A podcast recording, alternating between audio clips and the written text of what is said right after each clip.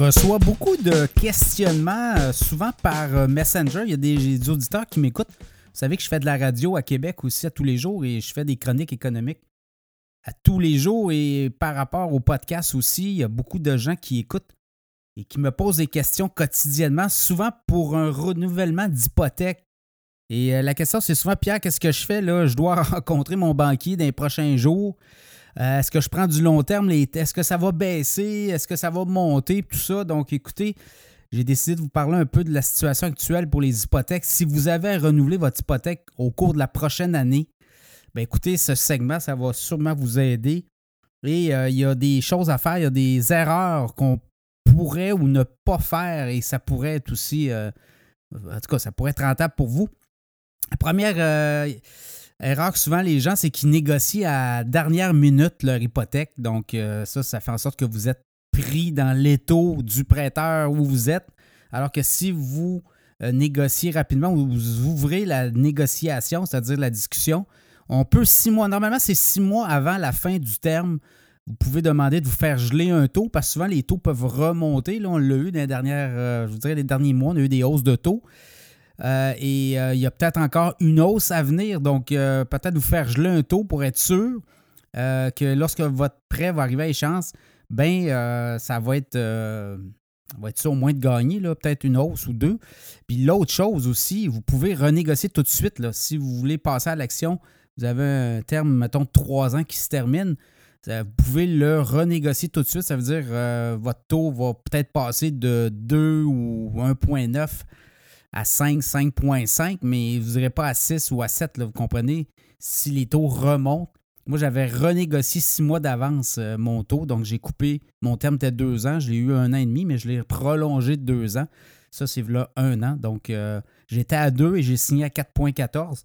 Donc, ça peut être une idée là, de renégocier tout de suite. Évidemment, les erreurs euh, qu'on peut faire, il y en a plusieurs. Là.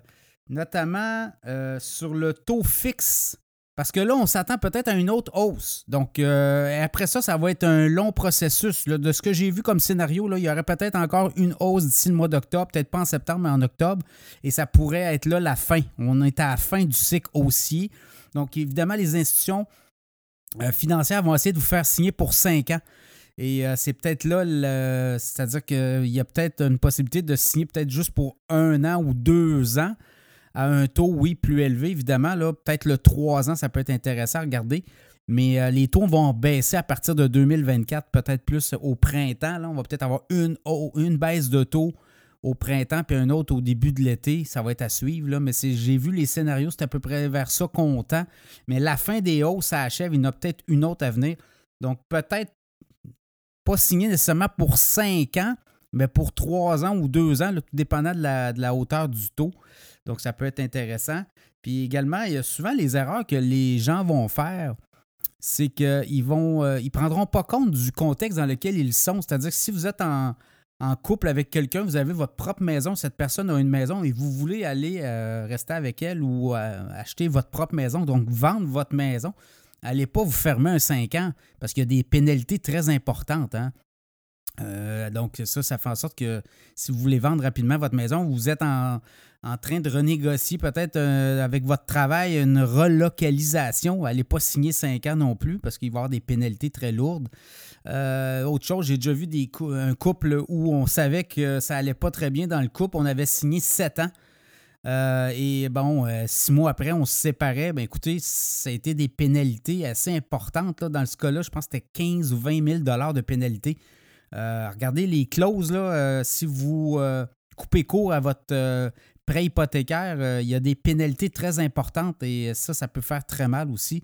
Donc, c'est toujours essayer de prévoir là, que devant un prêt hypothécaire, il y a plusieurs facteurs et c'est tous ces facteurs-là mis ensemble qui vont faire en sorte que vous allez sûrement économiser. L'autre chose, ben, c'est de magasiner. Allez voir les euh, courtiers en ligne, multiprêts et autres, Nesto, là, il y en a plusieurs. Et là, ben, à partir de là, eux, euh, ils ont leur taux affiché et vous pouvez magasiner avec votre institution financière justement sur ces taux-là. Si on ne veut pas négocier, ben, vous pouvez aller chez ces, euh, euh, courtiers-là qui vont euh, aller vous chercher un meilleur taux que votre institution, puis là, mettre, Faites jouer les chiffres, vous allez voir, c'est plusieurs milliers de dollars en bout de course, en bout de ligne, là, que vous allez économiser en négociant, mais surtout en magasinant vos taux. L'autre chose, euh, ce que j'ai vu, il y a des institutions financières qui disaient ben, je ne peux pas accoter Multiprêt ou Nesto, mais je vais te donner 1000, euh, 1500 dollars pour ton notaire. Des fois, vous avez des frais de notaire euh, suite à une acquisition d'une maison ou d'un condo. Alors, on va vous donner 1000, 1500 dollars pour compenser le taux hypothécaire qui est plus bas que peut-être les euh, multiprêts ou Nesto ou autres qui sont capables d'aller chercher ces taux-là. Donc ça, c'est une façon aussi de négocier, évidemment. Plus que vous avez de placements financiers auprès d'une institution qui vous prête aussi au niveau de l'argent, bien là, il y a des leviers, il y a des façons de faire qui, euh, en tout cas, vous avez plus de, de comme on dit. Donc, euh, c'est à peu près les, les trucs, euh, les conseils qu'on peut vous donner, évidemment. Il y en a d'autres, mais euh, c'est pas mal les, plus essentiels. Donc, il faut être aux aguets. On s'attend à une hausse encore, possiblement. Euh, certains économistes pensent que c'est terminé, qu'il n'y aura plus de hausse, mais chose certaine, les vallées verdoyantes sont à l'horizon parce que ça va être des descentes. Hein. En mois de 2024, on va avoir des baisses de taux. Donc, vous pouvez négocier peut-être un an, puis peut-être deux ans, dépendant de la grosseur des taux. Euh, le taux qu'on va vous faire. Mais après ça, attendez-vous à des baisses de taux en 2024, ça c'est assuré.